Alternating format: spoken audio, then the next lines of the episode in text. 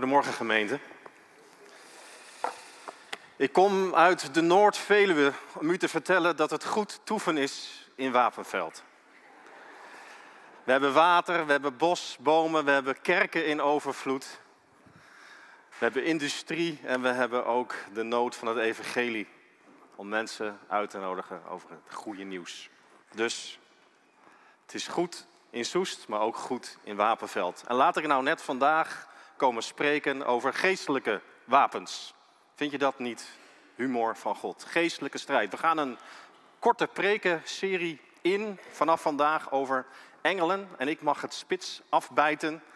Dat is altijd naar als je na zo'n spreker moet als ik. Want er zullen er nog een aantal zijn. En die kan allerlei uh, gras voor de voeten weg gaan maaien. Dus ik moet een beetje oppassen dat ik bij het thema blijf. Dus ik ga het vandaag hebben over engelen en geestelijke strijd vanuit Daniel tien. En dat bijbelgedeelte mag je er alvast bij pakken. En ik heb met de voorganger afgesproken dat hij uh, me indampt, uh, in de, in de juiste spoor houdt. Uh, want er valt veel over te zeggen. Geestelijke strijd. Engelen. Een spannend onderwerp en zo relevant voor u, voor mij vandaag de dag. Alles wat wij hier met elkaar doen, zien, meemaken, hangt samen met een onzichtbare kosmische strijd. Een strijd, een botsing van machten en krachten die je niet kunt zien, maar die wel degelijk invloed hebben op ons leven vandaag de dag. En de Bijbel is daar glashelder over, en daar wil ik je vandaag in meenemen. Die geestelijke weerstand, die geestelijke kosmische botsing van krachten en machten, die er uiteindelijk in resulteert dat er een paar honderd mensen in Soest in een kerkgebouw zitten om uit Gods woord te leren en te leven. Bizar. Want morgen start je je computer weer op, ga je de vergadering in, uh, help je iemand, uh, leg je een straat aan. Uh, zit je in de zorg en de hele tijd is daar dit verhaal waar. De Bijbel zegt, het zichtbare wordt geschapen door het onzichtbare, de Hebreeënbrief. Dus datgene wat je hier ervaart en ziet is niet het begin, dit is niet de origine. Hier is het niet vandaan gekomen. Alles wat je hier ziet, hier op aarde, is een reflectie van die geestelijke werkelijkheid. Dus wat je morgen tegenkomt op je werk en je gezin, in je denken op tv of social media, is op een of andere manier verbonden aan die geestelijke wereld. Dus het is relevant voor ons allemaal. Niet alleen voor de zweverige bidders van de Noord-Veluwe. Dat was een grapje.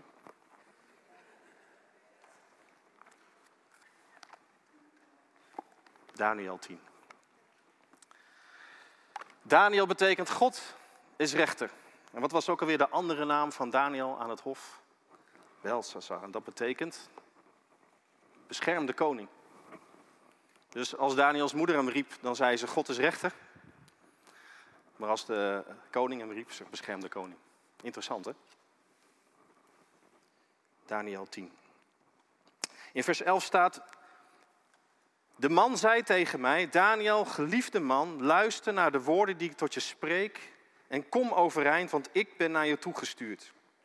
En nadat hij dit gezegd had, stond ik bevend op. En toen zei hij, vers twaalf, wees niet bang, Daniel. Want vanaf de eerste dag dat je inzicht probeerde te verkrijgen, door je te verootmoedigen voor je God, is jouw gebed verhoord. En daarom ben ik gekomen. Maar de vorst van het Perzische koninkrijk heeft mij eenentwintig dagen tegengehouden, voordat Michael, Michael, een van de voornaamste vorsten, mij te hulp schoot.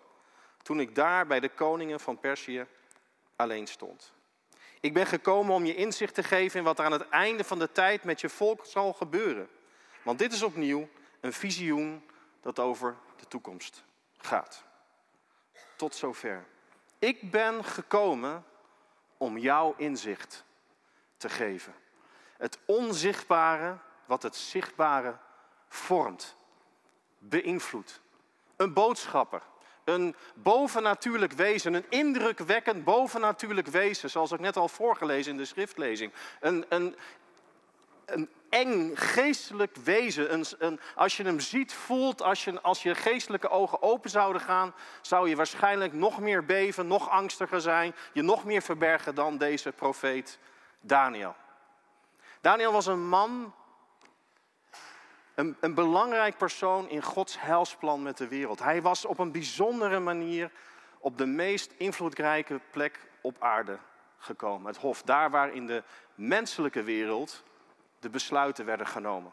De plaats waar geestelijke en machten en krachten, allerlei occulte mensen, samen met de politiek, zeg maar, dus religie en politiek, let op, religie en politiek, inspiratie en politiek, levensbeschouwing en politiek, samen probeerden de systemen van de wereld te beïnvloeden, over te nemen. En dat ging met geweld, daar stonden ze bekend om, Babel. Sommige mensen zeggen, de, het gedachtegoed van Babel is direct verbonden aan Nimrod, de man, de grote occulte strijder uit Genesis.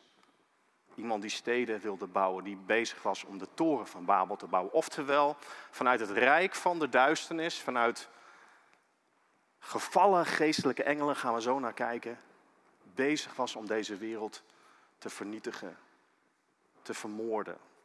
En om eigenlijk zijn heerschappij te vestigen, die kosmische strijd. En te midden van dat theater van natuurlijke machten en geestelijke machten stond daar de man van God, Daniel. Een profeet, iemand die een bovennatuurlijk inzicht kreeg. Iemand die was uitgenodigd door de Heilige Geest om op een plek van invloed, en ik denk wel eens met gevaar voor eigen leven, daar te staan en eigenlijk te zeggen, God, Yahweh, is rechter. God is rechter. God regeert. Gods, God, God heeft het laatste woord. Daar geplaatst. Stel je eens voor dat jij Daniel was. Daar in de Tweede Kamer. Naast Wilders. Ergens een beetje in de buurt. Van, uh, daar een beetje soort aan de rechterkant. Ik weet niet of Daniel aan de rechterkant zou staan. Maar stel je jezelf voor dat je daar zou zitten. En dat jij gezalfd zou zijn door de Heilige Geest. Om daar woorden van God te spreken. Te midden van al die occulte lui. Vooral aan de linkerkant. Al die occulte... Zitten we in Soest, dat mag je niet zeggen. Al die occulte mensen aan de rechterkant. Dan zou je daar staan. Van een grapje. Dan sta je midden op die plaats van macht. En dat jij gezalfd zou zijn door de Heilige Geest. Om daar openbaring en visioenen te krijgen. Om die onzichtbare kosmische strijd te begrijpen. En dat jij daar zou staan om door God gebruikt te worden. Als een sleutelfiguur. Dat is deze man, hè? Dat is het boek Daniel. Dat is... Dat is wat we hier lezen. Die kosmische strijd en dat God mensen gebruikt om positieve invloed uit te oefenen. Misschien wel een beetje het beeld van Jezus en misschien wel een beetje het beeld van de kerk van vandaag de dag. Een Daniel. Sven, je hebt het over die geestelijke strijd. Neem mij eens mee. Waar zie je dat dan? Nou, Openbaringen twaalf vers vier wordt dat beschreven. Die grote geestelijke strijd waar Daniel in hoofdstuk tien vers één over spreekt. Een betrouwbaar bericht over een grote strijd. Onzichtbare wereld die open gaat en met een boodschap daarin. Er staat, met zijn staart sleept hij een derde van de sterren aan de hemel mee en smeet ze op de aarde. De draak ging voor de vrouw staan die op het punt stond haar kind te baren om er te verslinden zodra ze bevallen was. Met zijn staart sleepte hij een derde van de sterren mee. In Efeze zes vers twaalf. Onze strijd is niet gericht tegen mensen, maar tegen de hemelse vorsten. De werkelijkheid van Daniel. Blijkbaar was er voor Adam en Eva al van alles gebeurd. Dus stel je even voor, het ons begin van de mensheid, Adam, door God gemaakt, levensadem ingeblazen, en dan was daar die slang. Blijkbaar was er al van alles in die kosmische, geestelijke wereld gebeurd, voordat Adam en Eva op aarde waren geplaatst om te heersen, als Daniel in Jezus' naam. Om Gods koninkrijk bekend te maken. Jezus was bij God, alles is voor hem, door hem, in hem geschapen. Dus in het begin bracht God de aarde voort en plaatste Adam en Eva in de tuin in het oosten. Amen, hebben we net gezongen, uit het oosten. Daar is die relatie. Blijkbaar was er al van alles gebeurd. En dat is soms lastig als christen als je, als je wakker wordt vandaag de dag. Je bent onderdeel van een rijdende trein.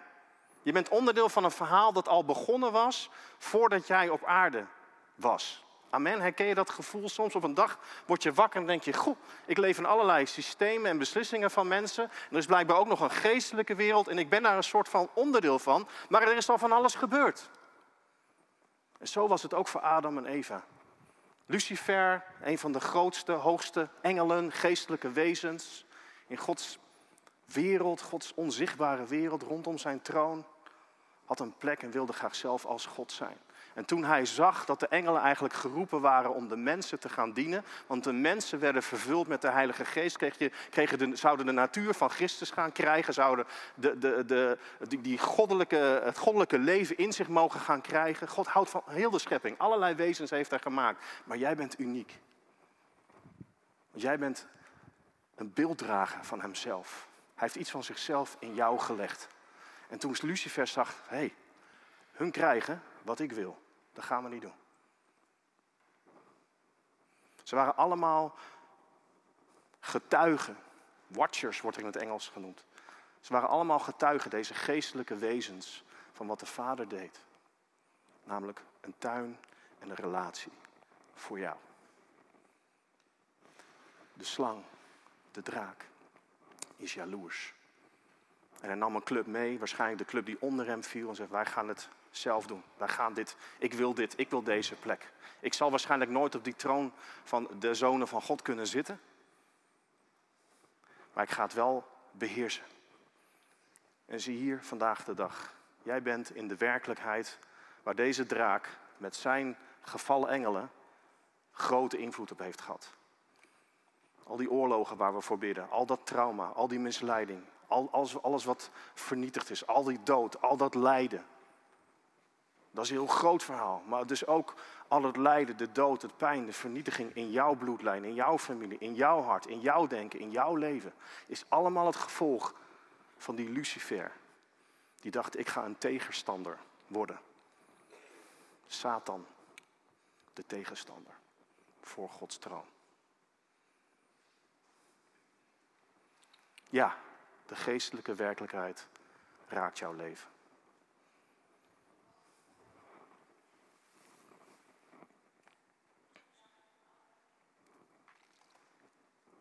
Toch is onze strijd niet gericht tegen mensen. Toch is deze strijd niet gericht tegen, tegen die ander. Die ook misleid, verleid en afgeleid is door diezelfde gevallen engel en zijn vrienden. Die ander is het object van Gods liefde. Net zoals jij het object bent van Gods liefde. De grote waarom van die kosmische strijd, dat ben jij. En dat is die ander. De grote motivatie is de liefde van de Vader in Jezus Christus om een relatie met jou te herstellen. Dit hele verhaal praten over engelen, de bovennatuurlijke wereld, geestelijke strijd, de kracht van gebed, alle dingen die je daarmee zou kunnen verbinden, is allemaal prachtig en interessant. Maar als je de kern van het verhaal niet begrijpt, de reden van de strijd, dat ben jij. Kijk eens naar je buurman of buurvrouw en zeg eens gewoon. De reden van de strijd, dat ben jij. De reden van de strijd ben jij. En ik doe mijn best om vandaag dat grote verhaal te koppelen aan jou, hier. Terwijl jij hier op een stoel zit. Dus Satan nam een derde van de engelen mee. Maar dat betekent ook dat er twee derde van de toenmalig bestaande engelen bij God bleef. En zeiden, wij gaan... De zonen van God, dat zijn jij en ik en Jezus Christus. Dan gaan we dienen. Wij gaan in de bestemming staan die God aan ons heeft gegeven. Geestelijke wezens. Indrukwekkend, fantastisch. Glorieus, schijnende wezens. Allerlei soorten en maten. Met, dus de hele wereld gaat erachter schuil. Allemaal vanuit vrije wil. Geen mensen, maar engelen die zeggen wij dienen de Allerhoogste.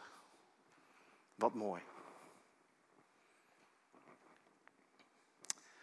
Waarom dan toch Daniel bij de rivier in die Babylonische werkelijkheid, biddend, zoekend, vastend, waarom dan zo'n indrukwekkende ervaring met zo'n bijzondere engel?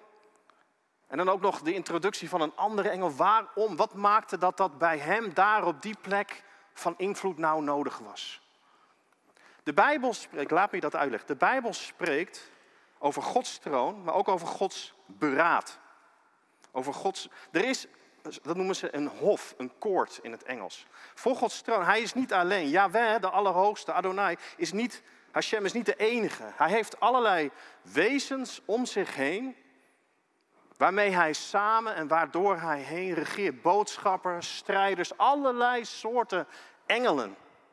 Maar ook allerlei geestelijke wezens die hij heeft gecreëerd. Dat zijn geen goden, maar die noemt hij wel goden met een kleine letter. In de zin van dat de, de oud-testamentische schrijvers heel vaak refereerden naar een geestelijke werkelijkheid rondom de troon van God. Een entourage, zou je dat kunnen zeggen. Waar Adonai, Yahweh, de Allerhoogste, samen mee en doorheen regeerde. Stel je dat eens voor. Allerlei wezens met rollen, mandaat, autoriteit, die allemaal vanuit liefde en aanbidding samenwerken vanuit het gezag van God. Ze zijn geen God, maar vanuit zijn gezag om Gods wil te proclameren en door te geven. Dat is de werkelijkheid die de oud-testamentische schrijvers beschrijven en geloofden en van waaruit zij ook allerlei zaken opschreven. Bijvoorbeeld Psalm tweeëntachtig, vers één. Asaf, profetische worshipper. God staat op in de hemelse raad en hij spreekt recht in de kring van goden. Ander voorbeeld, Job. Op een dag kwamen de hemelbewoners hun opwachting maken bij de Heer. En ook de Satan maakte zijn opwachting daar. Eerste Koningen tweeëntwintig, vers negentien tot drieëntwintig. Je hoeft het allemaal niet op te zoeken, maar gewoon even wat voorbeelden dat het bijbels onderbouwd is. Micha zei, luister naar wat de Heer te zeggen heeft. Ik zag de Heer op zijn troon zitten en aan weerszijden van hem stonden alle hemelse machten opgesteld. Er is dus een geestelijke entourage, een, een werkelijkheid rondom de troon van God. Nou, en als je de Hebreeënbrief er nog bij pakt en andere gedeeltes, dan, dan staat daar zoveel openbaring over. Zo ontelbaar veel engelen en allerlei getuigen en kro- eh, koningen. Soms wordt het een beetje overweldigend, vind je niet? Een beetje fantastisch bijna. Denk je, ja, ben ik nou naar een soort Netflix-serie aan het kijken? Wat is dit? En dat heeft ermee te maken, niet zozeer dat het niet waar is en niet zozeer dat het niet relevant is. Het heeft er alleen nog maar mee te maken dat jij nog niet de openbaring hebt van waarom dat relevant is. Het is al waar, alleen jij ziet het nog niet. Dus laten we altijd met nederigheid en verlangen en nieuwsgierigheid Gods woord bestuderen. Amen. Want het woord wil zichzelf aan jou openbaren. Het is al waar, die geestelijke werkelijkheid. Alleen jij ziet nog niet alle relevantie voor jouw leven morgenochtend terwijl je aan het werk bent. Maar die is er wel degelijk. Er is chaos op de wereld. Er was chaos in de tijd van Daniel. En tegelijkertijd was er Gods trouw aan zijn belofte. Gods trouw aan zijn volk Israël. Gods trouw dat de tempel hersteld zou worden. Gods trouw aan, de, aan zijn verbond. Aan, met Abraham. En als je naar de werkelijkheid van Daniel keek, dan kan je afvragen van, gaat het ooit nog wel gebeuren, Heer? Gaat u ooit nog ingrijpen? En daar zie je de spanning tussen de, de systemen en de, het occultisme waar Daniel in stond, Gods verbond, en dan die hemelse raad, dat hemelse hof, dat uitspraken deed. Als je naar de Bijbel kijkt, dan zie je dat God allerlei recht spreekt. God allerlei uitspraken doet. En die uitspraken, dat zijn een soort van boekrollen, wat je in de profetische boeken terugkomt in, ziet in het Oude Testament. Als God spreekt, wordt dat vastgelegd in een boekrol. En dan wordt het woord uitgezonden. Amen, Jesaja vijfenvijftig. Gods woord zal nooit ledig wederkeren. Dat betekent als de Vader spreekt, gebeurt het. Dus hij zendt woorden uit. Constant worden er allerlei uitspraken van recht en gerechtigheid. Van God is rechter, Daniel, gedaan die de aardse dynamieken wil beïnvloeden. En daar gebruikt hij engelen voor. Dus als een engel komt, of als een profetisch persoon op jou afkomt met een woord van de Heer, dan ligt daar een directe relatie tussen die openbaring van de troon van God en jouw hart. Dat wordt opgeschreven. En mensen die profeten zijn, profetische mensen, ook in het Nieuwe Testament, in het lichaam van Christus, zijn mensen die over het algemeen woorden van bemoediging, opbouw, uitspreken namens het hart van de Vader. Om jou in volwassenheid te brengen. Amen. Ander verbond, zelfde verlangen. Dus als de Vader spreekt, als Yahweh spreekt in al zijn namen, wie anders dan gebruikt hij engelen daarvoor vaak. Om zijn uitspraken te geven. Dus je hoeft je nooit meer af te vragen of de vader betrokken is bij de dynamieken in Nederland of Israël of Oekraïne. Zoals hij betrokken is en was bij de dynamieken rondom Daniel en zijn volk. Want dat staat hier, dat dat zo is. Gods ogen gaan over de gehele aarde om kracht gebij te staan, weer hard voorkomen naar een uitgaan. Amen.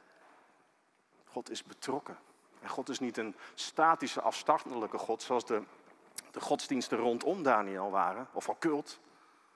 Maar hij is een liefdevolle, verlangende, rechtvaardige God. Die zijn schepsel, Adam, roept en zoekt. Waar ben je? Ik wil relatie met je. Kom tot mij.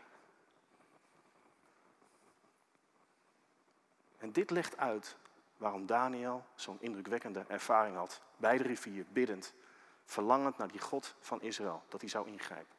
Bleek dat precies het hart te zijn van de Vader. Gaan we terug naar Daniel tien.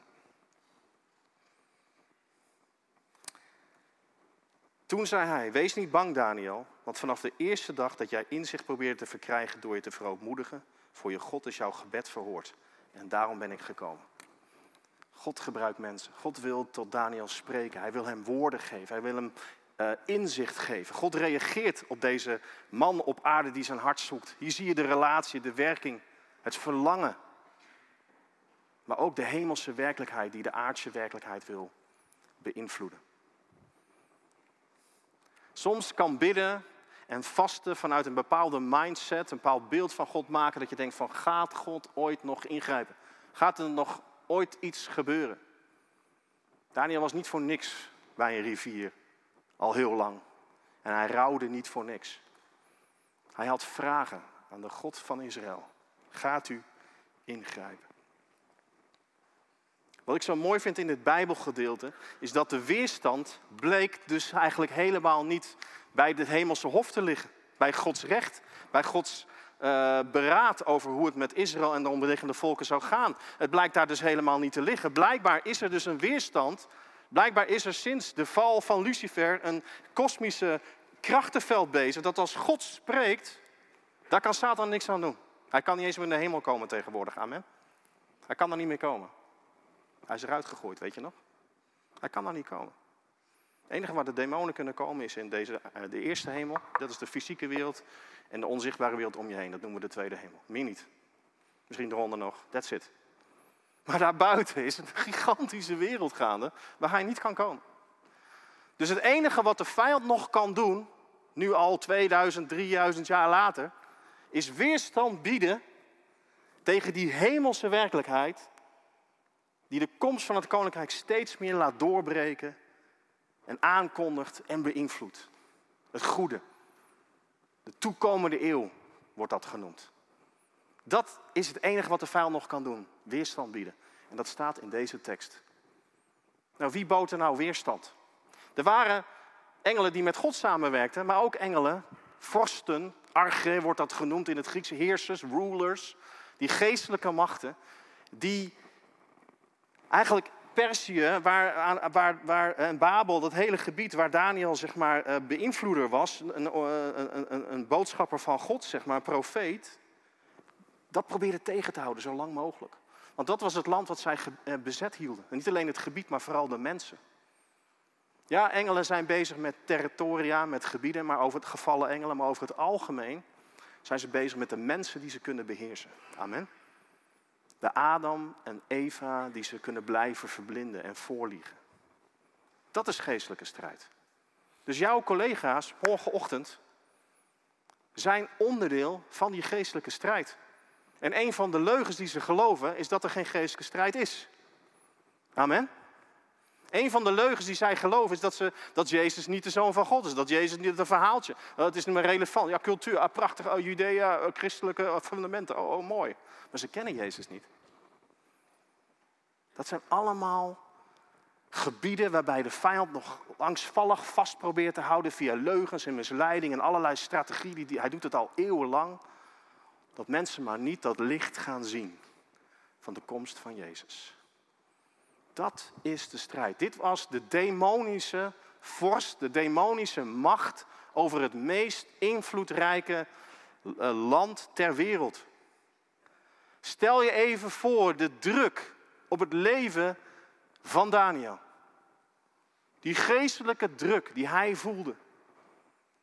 Van al die demonie, al die weerstand. Die die miljoenen mensen, want het waren miljoenen mensen. Over de hele wereld.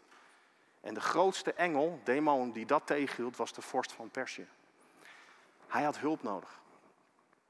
Daniel was Joods, amen. God is rechter. Wie was de vorst? Wie was de engel die met Jezus samenwerkte, met de Allerhoogste samenwerkte? Ik geloof dat Jezus altijd betrokken was bij de aardse zaken, zonder dat hij zichzelf altijd openbaarde. Wie was betrokken bij Yahweh namens de Allerhoogste, het volk Israël?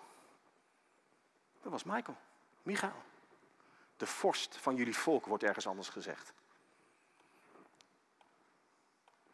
Daniel, profeet aan het hof, namens Gods verbondsvolk, biddend, vastend voor het herstel, de trouw van God laten zien, kreeg hulp.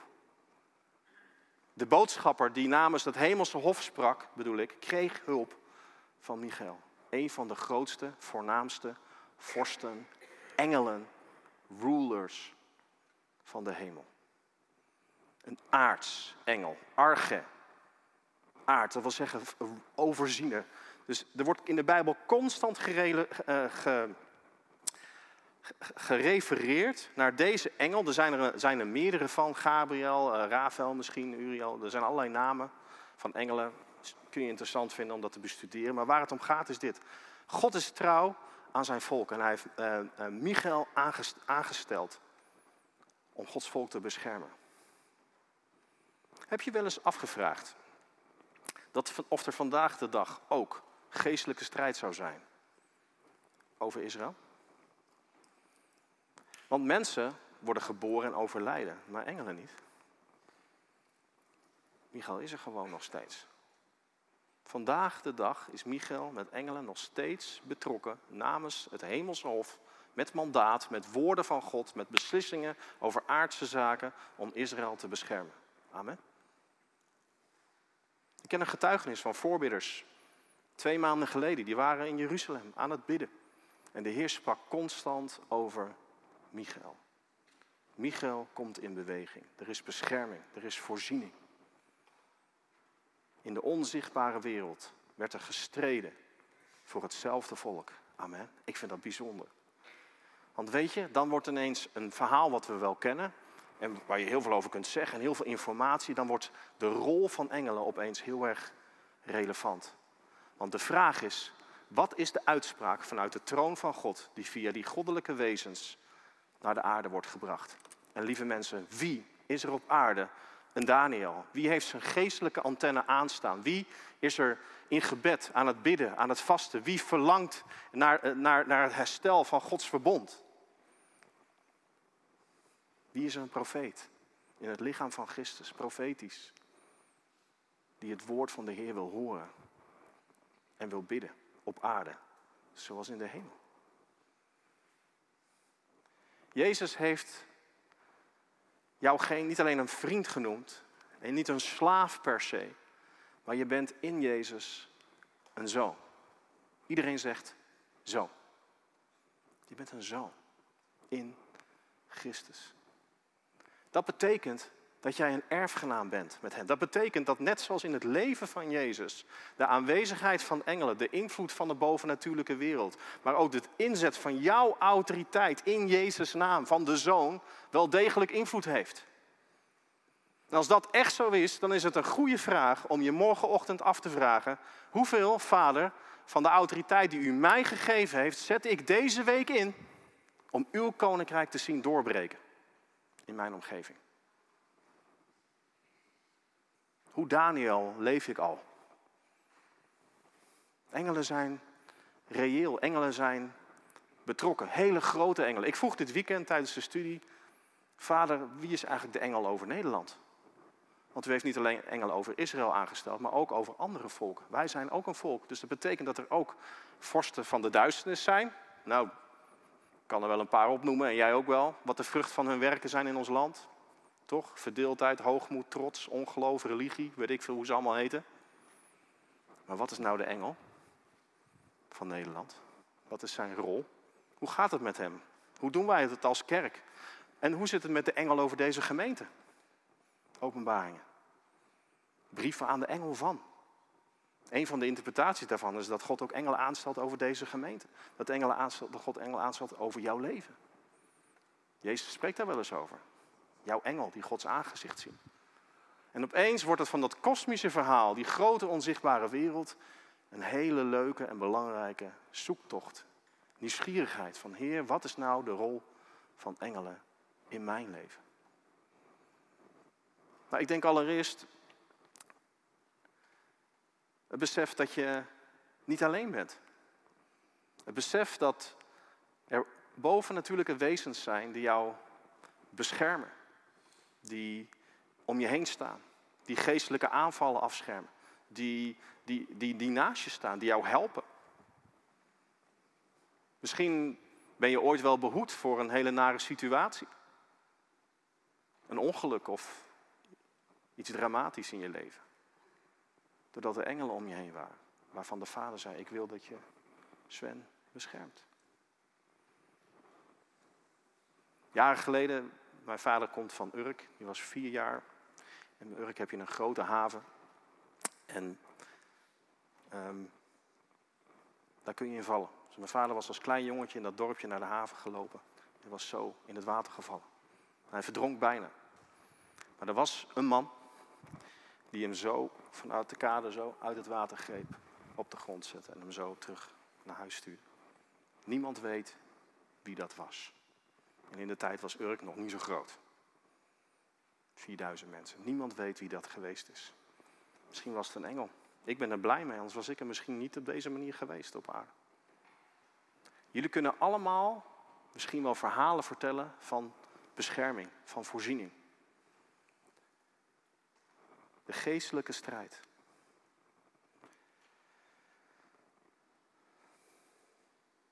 Wat wil ik je nou vandaag meegeven? Wat wil ik je, ja, waar wil ik je mee, eigenlijk mee bemoedigen? Want daar gaat het maar om. Vers twaalf zegt dit, hoofdstuk tien, vers twaalf. Wees niet bang, Daniel. Want vanaf de eerste dag dat je inzicht probeert te verkrijgen door je te verootmoedigen voor je God, is je bed, gebed verhoord. En wat komt die engel dan brengen? Wat komt die engel dan zeggen? Ga met me mee naar vers eenentwintig. En dat is het laatste wat ik je wil meegeven. Daniel tien, eenentwintig. Er staat, maar eerst zal ik je zeggen wat er in het geschrift van de waarheid geschreven staat. Voor Gods troon is er, zijn allerlei boeken. Allerlei dingen worden vastgelegd. Boodschappen, keuzes, beslissingen die daar worden genomen. Hier staat dat er voor Gods troon een geschrift van de waarheid is. Een boek van de waarheid. En daar wordt opgeschreven wat er met natieën gebeurt. Het hele boek Daniel gaat daarover, toch? Openbaring over wat er gaat gebeuren, maar ook wat God gaat doen. Yahweh ontkent de aanwezigheid van geestelijke strijd niet, van het werk van de duisternis. Maar hij spreekt wat hij gaat doen. Laat me je bemoedigen. Er is een boek van de waarheid in de hemel over Nederland, over Israël. Over de evangeliegemeente Soest. Over jouw leven. Jezus zei, hier ben ik om te doen wat in de boekrol over mij geschreven staat. Dan zeg je misschien, ja Sven, dat is allemaal interessant en mooi. Maar ik vind het eng, ik vind het spannend. Al die engelen en, en uh, word je dan niet misleid? Of ga je dan niet met demonen praten die zich als een engel van het licht voordoen? Dat zijn allemaal terechte vragen. En gezond onderwijs en een gezonde gemeente kan je helpen om de, om de aanwezigheid en de rol van engelen te begrijpen. En één ding wat je niet moet doen, zie ik vaak misgaan. Dus mensen gaan, gaan engelen aanbidden, fix, gaan er helemaal op, op, op fixeren. Die gaan, omdat op een of andere manier dat ze geloven dat dat, dat dat dichterbij zou zijn dan Jezus. Dat weet ik niet, dat ze denken van, nou Jezus, ja dat weet ik niet zo goed, of, of, of de Allerhoogste. Maar engelen, dat kan ik wel een soort van nog vatten. Die zijn ook geschapen wezens. En dan gaan ze daar helemaal mee bezig. Maar ik wil je aanmoedigen om je, om je relatie met engelen net zo volwassen te laten zijn als je relatie met Jezus. Amen. Daar moet je echt even over nadenken. Want dan mag je je afvragen, hoe volwassen, Heer, is mijn relatie met u? Ik denk dat de Vader jou toestaat om de geestelijke wereld beter te begrijpen wat betreft engelen. Daar ga je de komende weken nog meer over horen. Dat gaat vanzelf allemaal in je leven functioneren. Naarmate je je juist richt op Jezus. Amen. Naarmate je richt je op de dingen die boven staan. Je hebt... Je, Je hoeft niet te geloven via sprekers. Je hoeft niet te geloven via boeken. Je hoeft, jij, jij hebt zelf een relatie. Je hebt zoonschap gekregen. Jij hebt, jij, hebt, jij hebt iets wat engelen niet hebben. Namelijk een relatie op die manier met de Allerhoogste. Als een zoon, als een kind. Je bent zo ontzettend rijk. Dus ja, verdiep je in engelen. Verdiep je in geestelijke strijd. Verdiep je in, in, in, in bidden en vasten. Verdiep je in profetie. Alsjeblieft, doe het. Het is belangrijk. We hebben, we hebben meer Daniels nodig op aarde. Amen. Amen? Ja. Maar Daniel keek naar God. En doe dat ook. Amen. Laat me voor je bidden.